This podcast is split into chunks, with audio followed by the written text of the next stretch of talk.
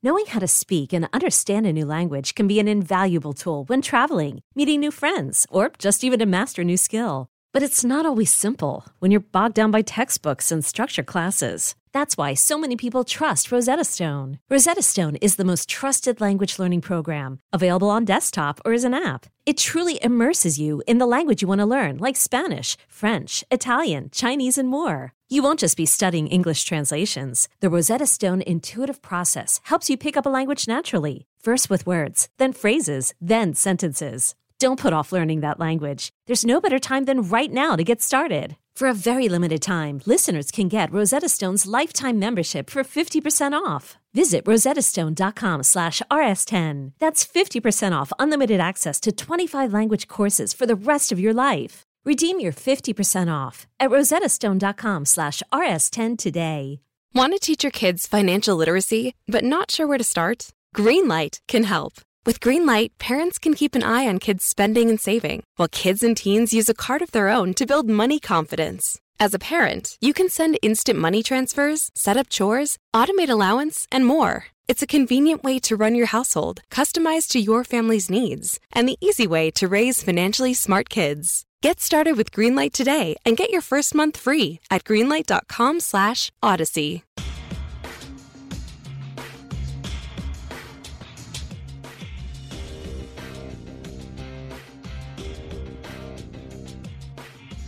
Hello and welcome to True Crime Daily's The Sidebar, taking you inside the courtrooms of high profile and notorious cases from across the country. I'm your host, Joshua Ritter. I'm a criminal defense lawyer based here in Los Angeles and previously an LA County prosecutor for nearly a decade. You can find me at joshuaritter.com. We are recording this on Wednesday, December 21st, 2022 a lot uh, to cover in this week's episode. It's going to be a good one. And we start with the sentencing of a former police officer after a manslaughter conviction for an on duty shooting, plus a settlement agreement reached between Amber Heard and Johnny Depp that may finally end their legal battle, as well as charges brought against the father of the alleged Highland Park shooter after sponsoring his son's gun license and finally, the conviction of Harvey Weinstein on three of seven possible counts in the former mogul's sexual assault trial. Today is our last recording of 2022, so we were very excited to have uh, Joshua Schiffer join us, a former public defender and current private defense attorney with vast legal experience trying cases from municipal courts all the way through all stages of the federal system. Joshua, welcome back. Good to see you again. Great to see you too. And uh, thank you for the honor of the invitation, especially on a week where so much is going on. It is all getting packed in here at the end of the year. It is funny how it seems like everything just kind of closed itself out right at the last couple of weeks of the year. So uh, we're very glad to have you because I know you've been following these cases very closely. Uh, so let's jump right in. First, we go to Fort Worth, Texas, where a jury has sentenced former Fort Worth police officer Aaron Dean to more than 11 years in prison following his conviction for the 2019 shooting of Atatiana Jefferson. Aaron Dean faced a maximum of 20 years after being convicted on the lesser charge of manslaughter. The sentence comes nearly three years after the tragic shooting in which Dean and a fellow officer arrived at a residence at a non emergency call regarding an open door. Neither officer announced their presence upon arriving, and Dean fired the fatal shot that killed Jefferson in limited visibility. Though Dean claimed self defense, as Jefferson was armed, it was disputed if the gun in Jefferson's possession was visible to either of the responding officers. Victim impact statements were given following the announcement of Dean's prison sentence of 11 years, 10 months, and 12 days. Josh, jump right in. First of all, I, I, want to get your reaction to both the verdict and the sentence in this case. What do you think? Was justice served here? I mean, it's it's there's so much in this because there's so many different perspectives for analysis. But I'm going to start off really with the criminal process because that's what everybody cares about. Um, is the conviction valid? Yeah, there was absolutely enough evidence presented. Uh, I watched a substantial amount of this trial. Uh, the testimony of the defendant. Uh, you know, there was a lot of evidence presented. The jury was charged properly. I didn't see any giant you know red flags showing oh there's a problem here so the jury's verdict is valid uh, and i think it's it's it's appropriate considering the evidence that they saw. I think that there's a lot of other issues that could have been dealt with differently during the trial. And certainly the externalities of politics, uh, local and national, weighed heavily on this process. But the actual mechanics of the trial looked clean to me. Verdict looked clean to me. Uh, and I, I believe that there will be a pretty solid appeal, but uh, it, it looks good. It's going to stand. Yeah. Texas is different, and I don't know if this is across all jurisdic- jurisdictions there, pardon me, but it was interesting to me because I'm not used to it to see that the penalty phase or the or the punishment phase they call it in Texas is left up to the jurors. And so the same jury that convicted him sits during this phase where, where they hear, you know, kind of mitigating and aggravating circumstances and then arrive at the sentence. So this sentence of 11 plus years came from that same jury. What are your thoughts on one, do you think that's a fair sentence? And again, I know I'm trying to get you to answer a really tough question here, but but two, just the idea of jurors uh, sentencing folks because I'm not yeah. used to it, and, it, and at, at, at first blush, it's kind of scared me a little bit. Yeah, no, it's a very rare uh, opportunity. Not very many states have anything like that. And in most states, like my home states and the other states I'm barred in, every single one of them exclusively leaves punishment to the judge. And there's a really strong policy reason for that. Uh, punishment is a separate and distinct issue than culpability or guilt. And punishment can be just run up the flagpole with emotion uh, it, it's why we want dispassionate people like judges who see the horror and trauma that is the currency in criminal defense every single day to be that steady hand when it comes to consistent sentencing across a giant system.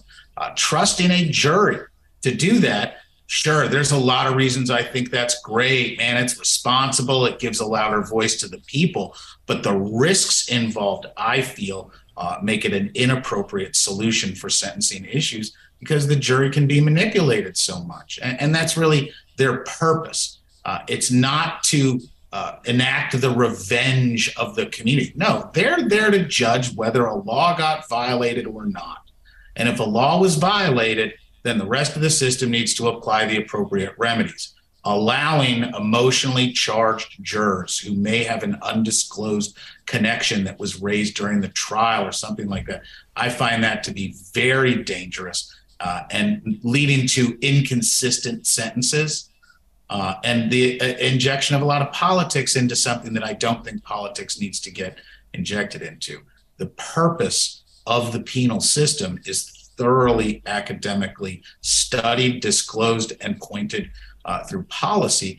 And while punishment is a portion of it, it's only a portion. There's a lot of other considerations that go into how and why our states and governments and federal government actually incarcerate people and the purpose of that incarceration. Uh, and this allowing the jury to decide just runs afoul. It, it, it makes my spidey senses tingle uh, as being inappropriate because I know that I would have leaned on jurors uh, in very specific ways if that was going to be part of the process they were going through. Uh, like you could almost use the ability to sentence as an inducement for a conviction. Hey, you guys really need to convict so that you get to punish them. Isn't that going to feel good and tickle your dopamine receptors and all this stuff? And you're, and that's dangerous stuff. And then you get to this issue of this was a police shooting, and every single police shooting is bad. Every single one, justified, not justified. Any example of the state using violence uh, is a last resort bad moment for the community at large. Uh, and here we have a cacophony of errors and a totality of the circumstances that certainly permitted a jury to find a conviction. But at the same time, I know a lot of defense uh, members as well as members of law enforcement who are up in arms about a prosecution of an officer who was upfront, who cooperated, who testified in his own defense in a very clear way about his fears and the situation that he was in, being convicted for doing his job. Uh, and a lot of law, law enforcement officers and defense attorneys and plaintiffs' lawyers are like, man, that officer he was acting poorly, but within the bounds of of of you know, not being criminal in right. discharging his weapon, you're never going to get away from the completely innocent death of a child, though. And the community demands that there's a remedy, demands responsibility, and demands that their leadership take action. So the DA's office got stuck in a really bad position. I don't think they wanted to prosecute this case. I think that there might have been some sandbagging involved with some of how the state proceeded because traditionally they would have gone maybe a little bit harder in a few areas, uh, maybe uh, not, maybe have objected a little bit more. Um, and, and they didn't do that. So there's that asterisk as well in the analysis. Uh, it would have been a very different situation had the officer been acquitted. Uh, and there's a lot of reasons to acquit him, but that would have clearly struck a dangerous tone with the community at large who's sick and tired of police shootings. Yeah, yeah. Such excellent points you make there. Um, getting back to uh, kind of that question about the jurors uh, playing a role in sentencing. again, you're not used to, I'm not used to. I remember being a prosecutor, I would specifically explain that to jurors because you want them to arrive at a verdict based upon the facts and evidence before them, not with this idea of, oh, okay, well, I'm gonna I'm gonna actually convict them, but I'm gonna sentence them to something very lenient uh, because I, you know, I, I don't agree with what he did, but I want to play a role in, in how he's sentenced, and it, it, it's just a bunch of things that they should not be considering. Yeah. Um, and I agree with you that you want to judge with uh, who's seen hundreds of cases and kind of has an idea of what is the what is the mean here? What is what is what is the right thing to do in this type of case, given the background that I have in all the other cases I've seen? The only kind of point I've heard made that I thought was an interesting kind of pushback and a, and a defense of this was that judges uh, sometimes are held accountable by the communities. Judges have to run for reelection. Um, that these jurors can remain anonymous and they don't have to answer to anyone. So they can give a sentence uh, that they believe is free of any kind of political pressure that a judge may have. I don't know. I mean, that there may be something to that, but at the same time, I, I if they're not in any way accountable, that could lead to kind of runaway sentences, like you mentioned. Yeah. So it's yeah. it's. Go ahead. There's there's not a perfect solution because everything no. you just said is absolutely correct. Uh, as as a lawyer, you want the jury focused on the job. What's the job, right. man? Listen to the evidence. Listen to the charge follow directions and decide whether a law got broken.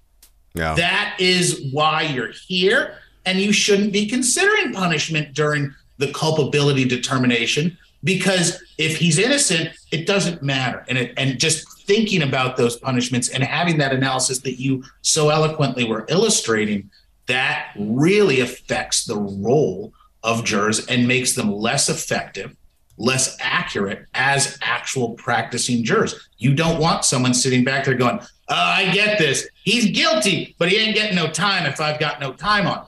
That's right. a super valid thought process. And by adding the punishment phase, you've expanded the role of the jury outside of what the vast majority of states do. Uh, and I think that that over time causes problems. I also want to note the big exception to this and it's kind of na- nationwide, is death penalty.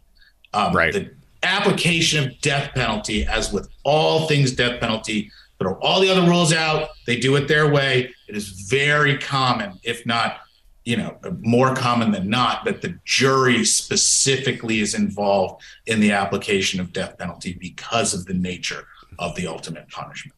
Yeah, important distinction to note. So thank you for bringing that up. Let's switch gears. This is a case that dominated the year, finally kind of coming to its conclusion, if you want to call it that. Following a highly publicized trial in Fairfax, Virginia, Amber Heard and Johnny Depp are reportedly ending their legal battle after the parties have agreed to the terms of a settlement. After a jury awarded Johnny Depp over 10 million in damages and Amber Heard 2 million in her countersuit, Depp's attorneys are reportedly settling for only 1 million dollars. Depp's legal team has stated that this they hope this will formally close the door on this painful chapter for Mr. Depp. The trial, which played out this year, dates back to 2018 uh, with a Washington Post op ed penned by Heard alleging she was a survivor of domestic abuse. Though the article never mentioned him by name, Depp sued Heard for defamation and she was ultimately held liable.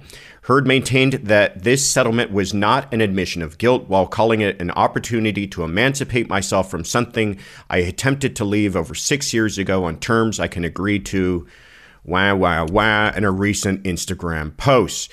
Uh, Josh, I think we can both agree that this lawsuit has never been about money for Johnny Depp.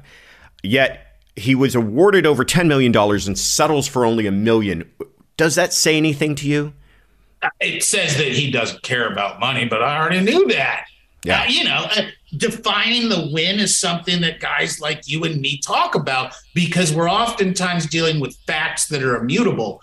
So you've got to figure out what your best and worst case scenarios are, what your risk analysis looks like. And this case was absolutely the case of the year. I can't think of any other legal issue going on, considering how many big political ones also, that moved the cultural needle so much because it was international, it was civil, it involved criminal issues, it had the subject of domestic violence, which the nation is rightfully focused on because it is a scourge and how we deal with the idea of domestic violence is something that our nation and the rest of the world is really working on every day because it's changing.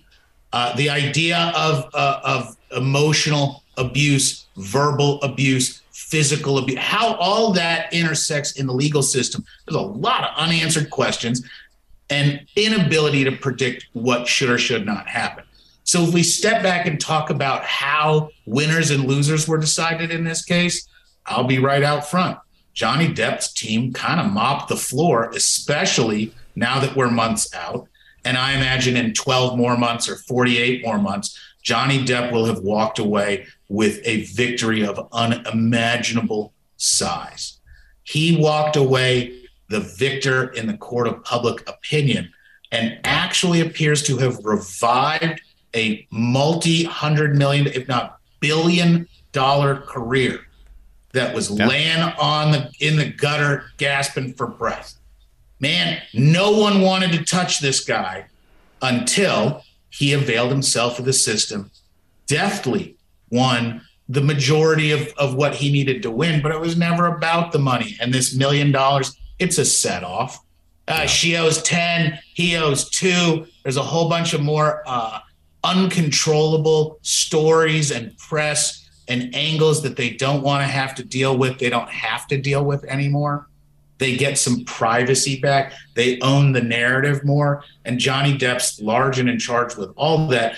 And at the same time, Amber Heard, and I know people just despise her. I, I'm not in the I hate Amber Heard camp because I believe there was enough smoke and fire about mutual abuse in this relationship that it's pretty clear to me both of these people were abusive to each other in different ways.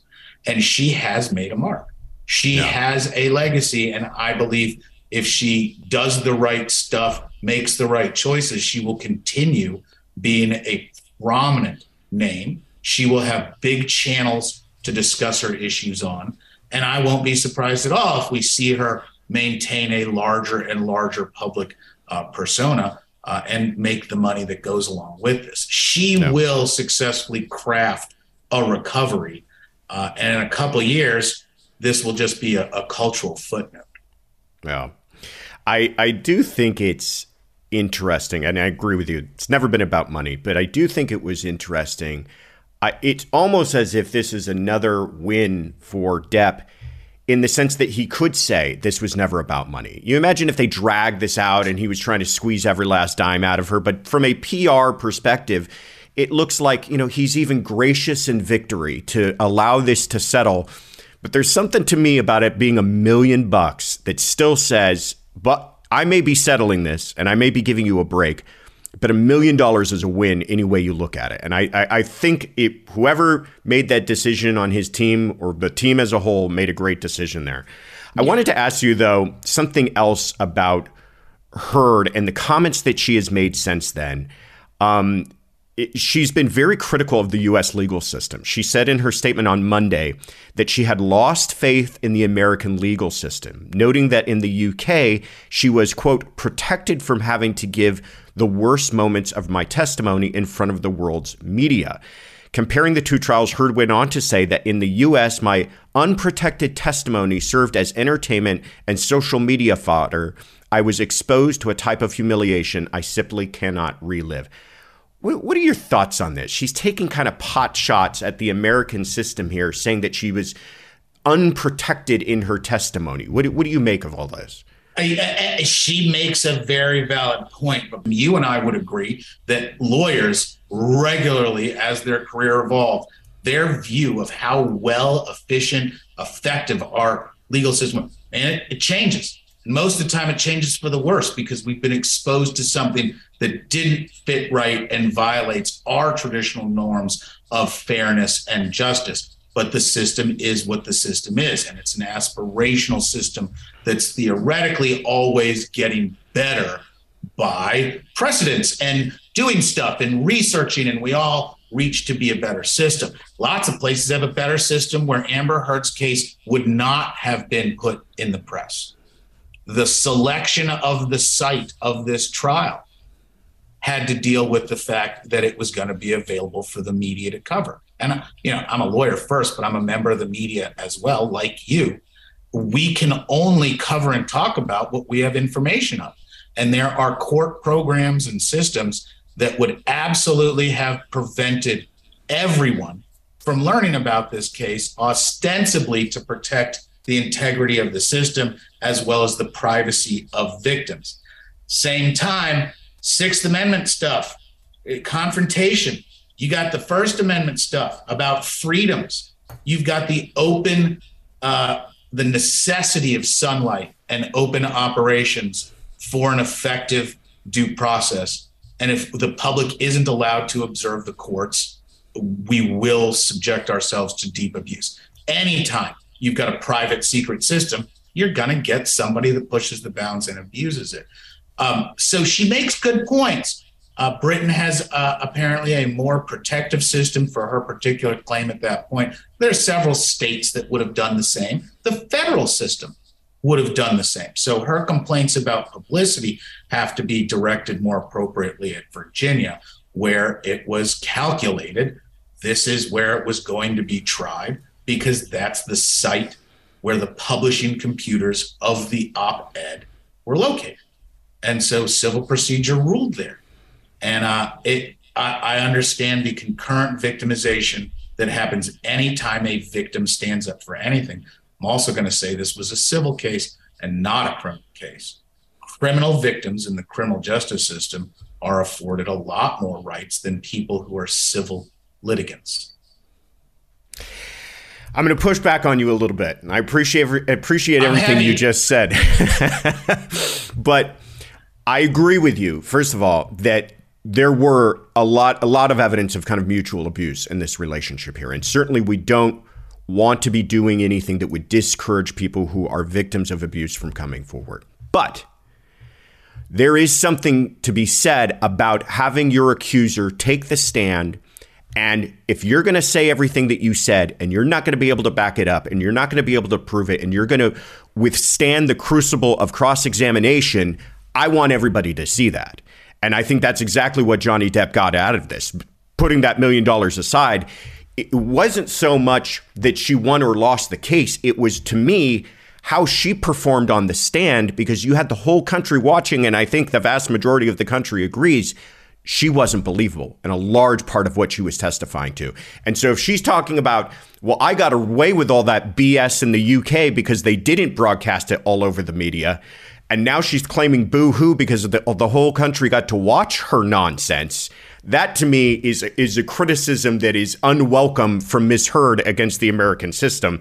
Because part of what makes this system great, I think, is the idea that we do have the media in there and the press and maybe cameras. You could go back and forth on on on having them and live broadcasting it, but the idea that the people were able to see her actual accusations and how they withstood or didn't withstand cross examination, I think was important. So I I I, I take her crocodile tears uh, w- with a little grain of salt. Oh, I, I, I find that every time she opens her mouth, she's showing why she should be paid less attention to because of the unforced errors and kind of thoughtless things that have come out about a system that affects yeah. all of us. And I think that she got chewed up pretty solidly and is and is dealing with that because accountability is real.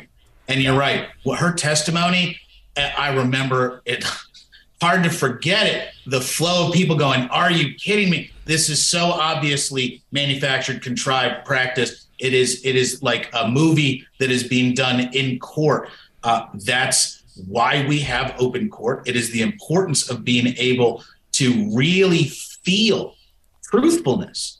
Uh, it's yeah. why the transcript in an appeal it's never as good as real testimony because there's only the way we communicate. We have verbal, we have uh, oral and audio, we have visual, we have touch.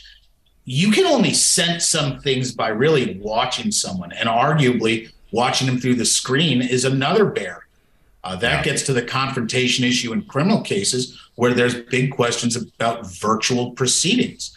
And I've objected to certain kinds of virtual proceedings, and there have been court rulings that certain kinds of virtual proceedings just can't happen because of the uniqueness of creation. You're a person. There's a vast difference that is irreplaceable between being in person together and looking you square in the eyes and anything else. No. Yeah. Well, fascinating case, uh, any way you look at it. Well, let's turn to another case that I think presents some really interesting and novel uh, criminal questions. We're talking uh, about Robert Crimo Jr., the father of the suspected Highland Park shooter, was charged with seven felony counts of reckless conduct on December 16th. These charges are a response to Robert Crimo sponsoring his then 19 year old son's application for a gun license. According to prosecutors, Crimo helped his son, Robert Bobby Crimo III, secure weapons despite the 21 year old's history of mental illness and threats of violence.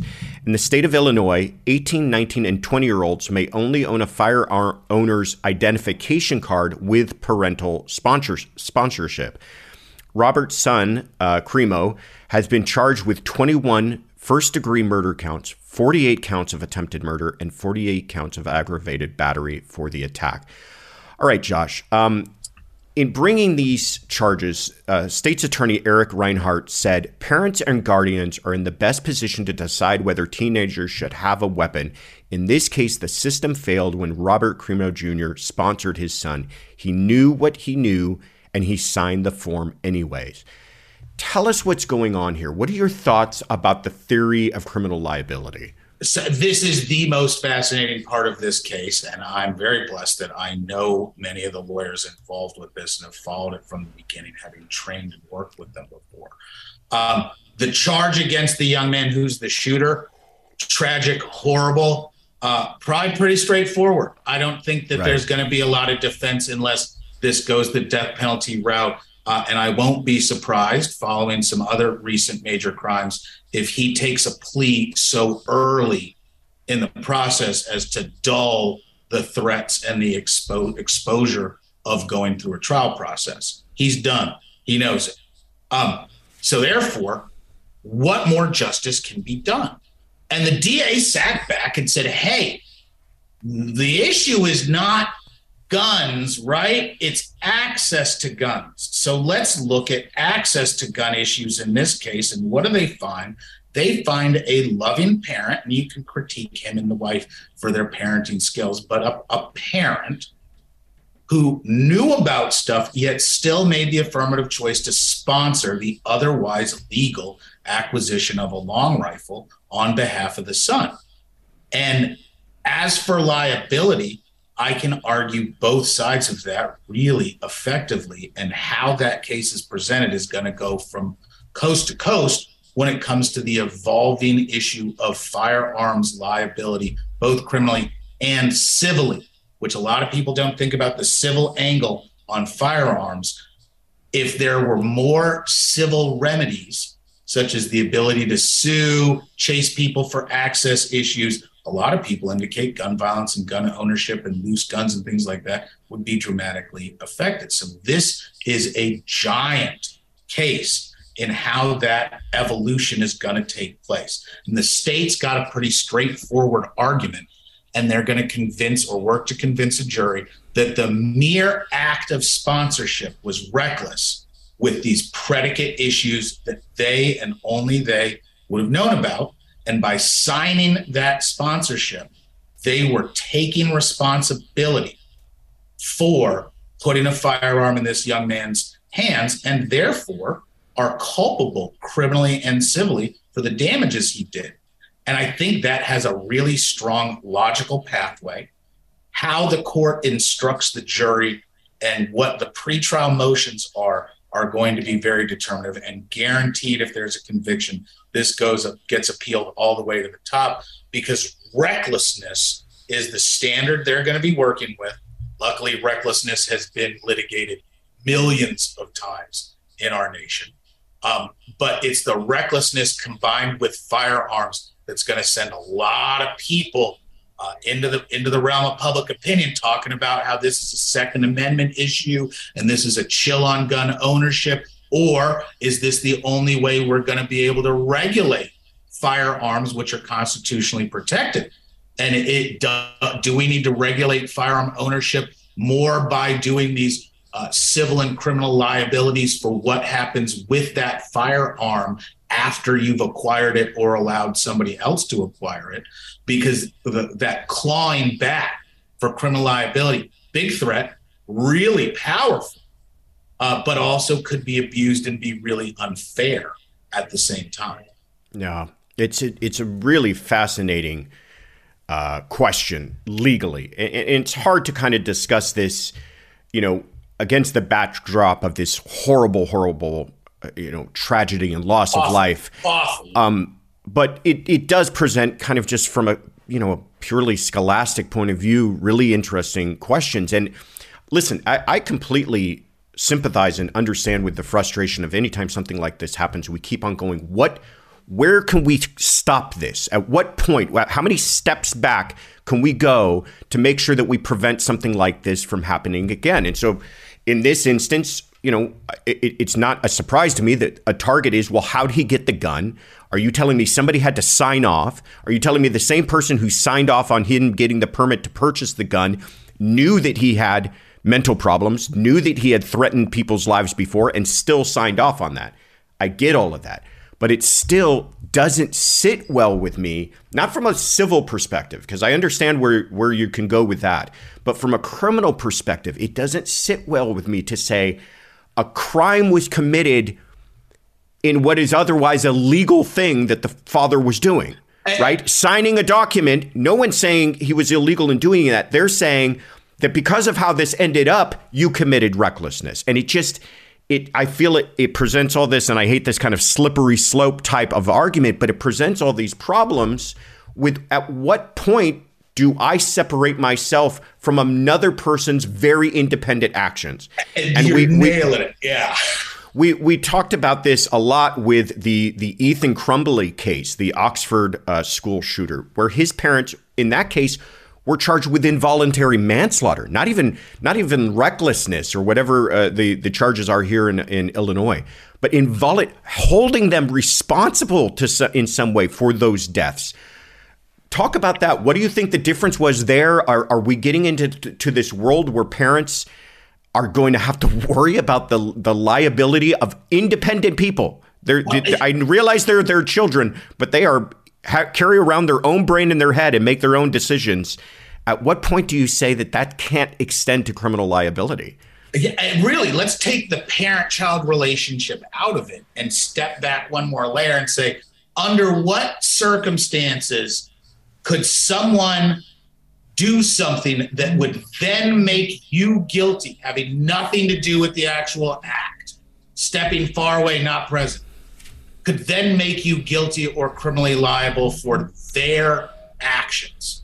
And that it gets into the trustworthiness and the sponsorship issue and the permission issue. We go over to civil law, and very clearly, if you promise to uh, pay the debt on a co-signing, man, that liability is clear. If they don't pay and you're the co-signer, you're going to pay. So you can share liability clearly contractually. What about criminally? And this is a firearm. What happens if it's a car? Hey, you didn't buy your kid a four-cylinder Econobox. You bought them a electric zero to 60 in three second supercar and they caused direct that killed somebody. Are you where's the logical connection, yeah. the nexus, a terrible lawyer word, uh, the nexus of proximate cause and connection between operating a vehicle uh, and and and murder, killing someone with it, and then buying the person's vehicle. Same with a firearm. We know firearms are ultra hazardous instrumentalities. Another pretty key concept that a lot of people don't ever consider. Firearms are meant to be deadly. They are meant to cause harm. You can't ever get away from that. So we treat certain things differently when we've d- disclosed them as being ultra hazardous instrumentalities. Uh, but is that just firearms and bomb making equipment? Or does that stretch down to cars or knives or yeah. brick? And it gets pretty ridiculous, speaking of slippery slopes. I think that the state, though, is going to do really well focusing on the uh, knowledge, prior knowledge yeah of existing risks that were ignored specifically by dad improving the recklessness standard I've been trying to find a analogy and you made me just kind of think of it when you talked about vehicles. We have seen cases in the past where if you're a bartender and you overserve someone obviously and you yep. know that you've overserved that person and that person walks away and you know they're getting into their vehicle and going to drive home, that you do carry some certainly civil liability, and there have been cases of criminal liability that oh, yeah. extend to that person over serving someone knowingly. But this is a little bit different. This to me is like buying a vehicle for you for someone that you know has a drinking problem. So you're not if the, if the father had put the gun in the hands of this young man while he was in the the midst of a mental breakdown saying he was going to kill people. I, you're not going to hear any quarrel from me. Yeah. But this idea of this person was had a predisposition to have to perhaps violence, but no immediate, um, you know, the, these the the the the breakdowns that he had had were in the past was my understanding. So it's it to me again it's that analogy of you know this person may have a predisposition for a drinking problem are you liable if you buy them the vehicle because that that they then go out and drink and kill someone? I, I, am not saying we need an answer to that right now, but that's the best kind of working analogy I can think of, and it's you're really beginning to stretch the limits of that, like you say, nexus in what did they do that then led to the the death of these people, and why should they be held criminally liable? Yeah, that Again. causal connection is yeah. really a struggle because everybody can see how that could be just result in ridiculous conclusions and ridiculous results, which we want to avoid. But at the same time, there's a demand that if you're doing something that fits reckless, that then causes harm to others that wouldn't have happened had you not taken whatever your action is, that there's a criminal issue there uh, I think that legislative drafting is going to be the solution to this, but that's only going to happen after these cases are tried and we yeah. see how the public reacts to it. Uh, uh, that there's so many potential issues moving forward uh, with firearms acquisitions, state to state differences. You know, you, you talk about uh, uh, uh, sponsoring someone for a firearm under the age of 21, and in some states he'll go, "What do you mean you can't give anybody under 21 this versus other states who are like, why would you put such a ridiculous barrier in front of an 18 year old? Uh, and, and it really, the diversity of valid perspectives matters. And uh, it'll be interesting to see how liability attaches. Lots of insurance companies looking at that because if we're moving towards uh, using the civil liability remedies as a big part of the gun problem in America, uh, that's billions, if not trillions of dollars uh, in economic activity that's going to get considered. Yeah. like I said, fascinating stuff. It's it's awful that we only consider these questions in these types of horrible, horrible cases. But uh, we'll continue to watch this and see how it plays out because it is it is going to have a huge impact on the landscape of the law. Now we're going to turn uh, to a clay, case that we've been following for a while. We're finally able to close out the year. After 41 hours of deliberation, a jury has convicted former Hollywood mogul Harvey Weinstein of rape and sexual assault in his Los Angeles trial. Weinstein was ultimately convicted on three of the seven counts he faced, with all the convicted charges related to one of his accusers, known only as Jane Doe 1, who alleged an assault she suffered by Weinstein in a Beverly Hills hotel in 2013. Weinstein was also acquitted of one count of sexual battery alleged by a massage therapist. The jury was hung on counts of rape, sexual battery, and forcible oral copulation alleged by two other women one of whom was uh, Jennifer Siebel Newsom. On Tuesday, Los Angeles Superior Court Judge Lisa Lench declared a mistrial on the remaining issue of sentencing enha- enhancements after the jury reported it could not agree on special allegations that Weinstein planned his assault on the model actor uh, in 2013 and whether she was, quote unquote, particularly vulnerable. Weinstein will now face 18 years in prison for the conviction uh, in this case, this is in addition to the 23 year sentence he is already serving in his New York conviction. This case, that case is currently under appeal. Okay. What do you make of this? Because this was kind of a mixed bag uh, yeah. uh, verdict here. What, what were your thoughts on this? Uh, I, I, come from this from a lot of perspectives, so I'm going to run through a couple of things really fast. First of all, I blame the DA for being not necessarily the most responsible elected official with the limited law enforcement assets, especially in a jurisdiction as crowded as LA, something you know a lot about. There are a lot of crimes that don't get attention because of the lack of resources. And this, admittedly, high profile person certainly right. want to honor the victims. 41 hours of just jerk. The amount of money that got spent prosecuting this broken down, previously convicted, virtually guaranteed to die in prison, sex criminal. I, I, I don't weigh that conviction value as heavily as the DA obviously did.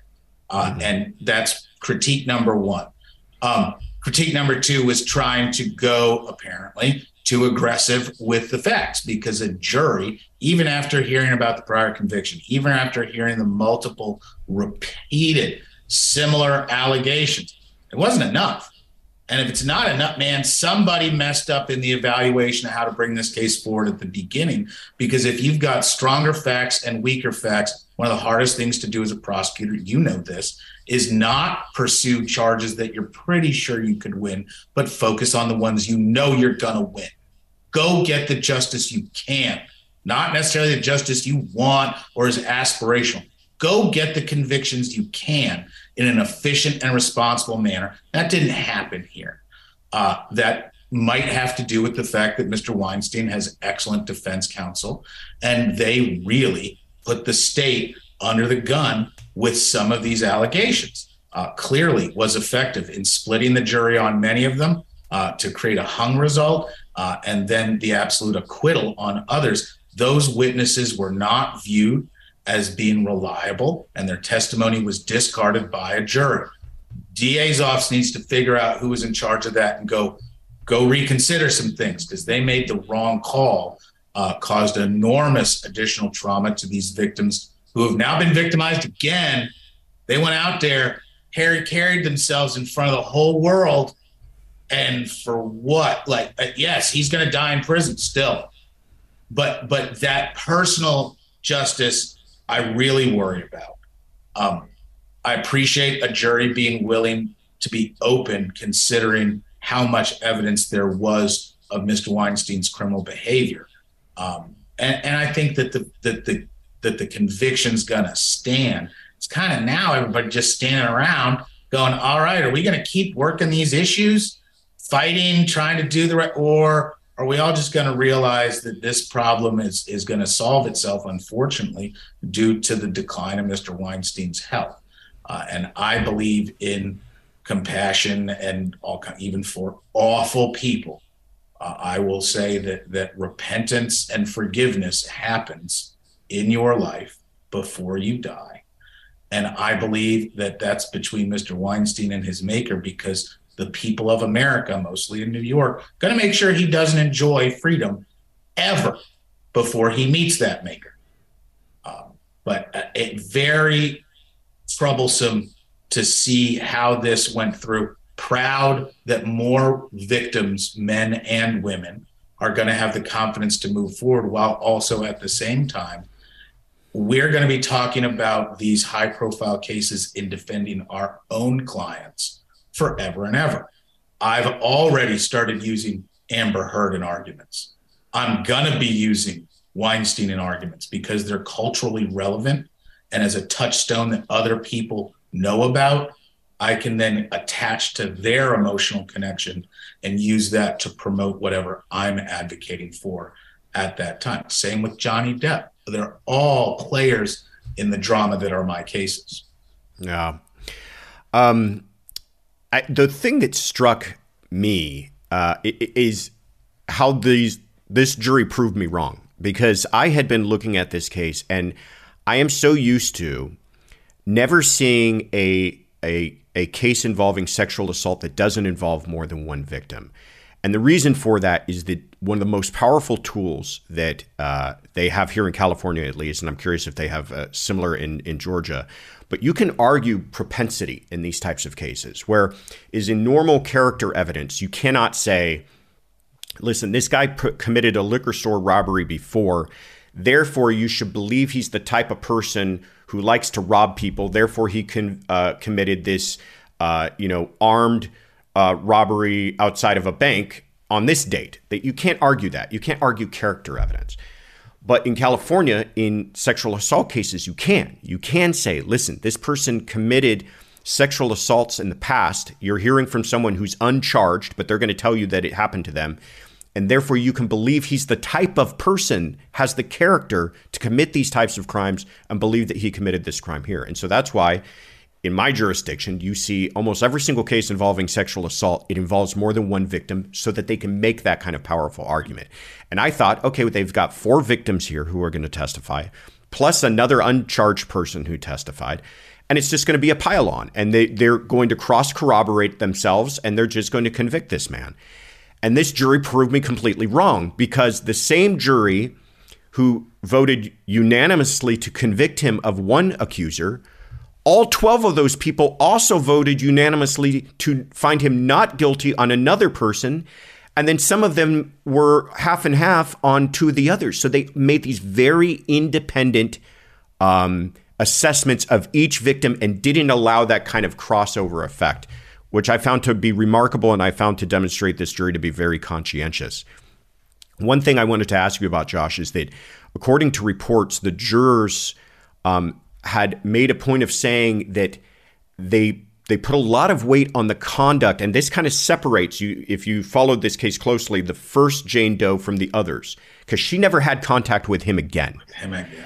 And they talked a lot about their conduct after these alleged incidents, where they did have contact with him again, especially going down to Miss Newsom, who apparently emailed him asking for favors from him, and they made a lot about that.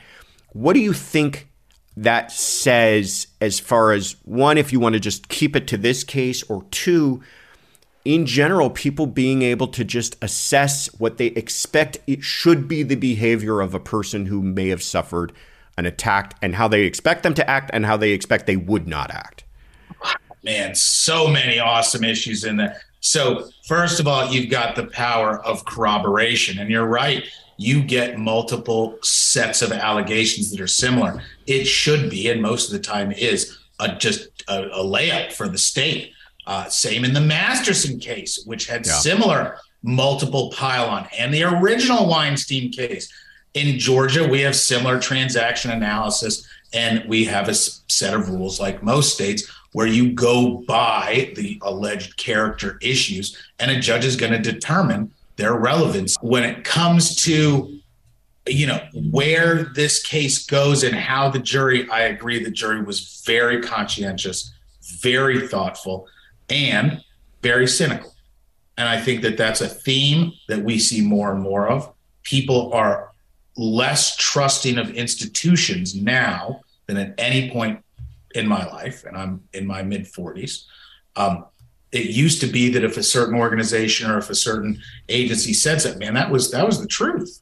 You were not going to question some of these uh, stakeholders. Now we'll do jury selections and talk about the state as a state actor, and more and more people actively question the intent and actions of stakeholders than ever before. That specifically includes district attorneys. That specifically includes the witnesses that they've put together to support the cases because every prosecution is an inherently political act, especially when you add all of the issues that were going on with uh, with Weinstein. You've got the the governor's uh, you know spouse involved in this. The jury roundly rejected that would not consider a conviction for three of the four. That's very telling and informative and educational for all criminal defense uh, prosecutors and defense attorneys because juries can smell when someone's trying to pull something on them. And they smelled that this DA was trying to bury them in evidence of similar transactions so they just convict anything. And they were offended by that and took their time bluntly what what you want. Yeah, fascinating stuff, and a and a, and a fascinating uh, way to close out the year. It has been an incredible year uh, as far as these legal issues go. Joshua, thank you so much for coming on this week. Where can people find out more about you? Uh, you know, I'm kind of available all over the internet. Uh, if you uh, search Schiffer, there was a model in the 90s named Claudia Schiffer who was absolutely drop dead gorgeous. I'm not her or related to her, but our last name is spelled the same way. Gotcha. Um, so if you Google me, but yeah, I'm on Facebook, uh, LinkedIn, uh, Twitter at Lawyer Schiff. I also do a lot of media appearances. I'm loving my time uh, with some of our mutual friends, Josh, over at Court TV. I regularly appear on Monday afternoons uh, with Jack Rice and Ashley Willcott along uh, throughout the rest of the week. Uh, and I'm findable on podcasts and other places here. You can also always look me up at my law firm, Chanco Schiffer. We're located in Georgia, but we have a, another office in the U.S. Virgin Islands, and we're barred in a few other states. Uh, we do a lot of partnership work on criminal defense, uh, civil rights, major injuries, and other complex litigation for individual people. That's our big rule. We don't represent corporations or things like it's it's people's justice. And Josh, I want to congratulate you uh, on a very successful year. Oh, thank you. Your podcast is absolutely top quality, taking off. I know that people are uh, very fond of the news that you bring, your presentation, your guests, uh, and thank you so much for inviting me uh, for this special end. Oh, that's show. very sweet of you. Thank you so much for the kind words. I appreciate it.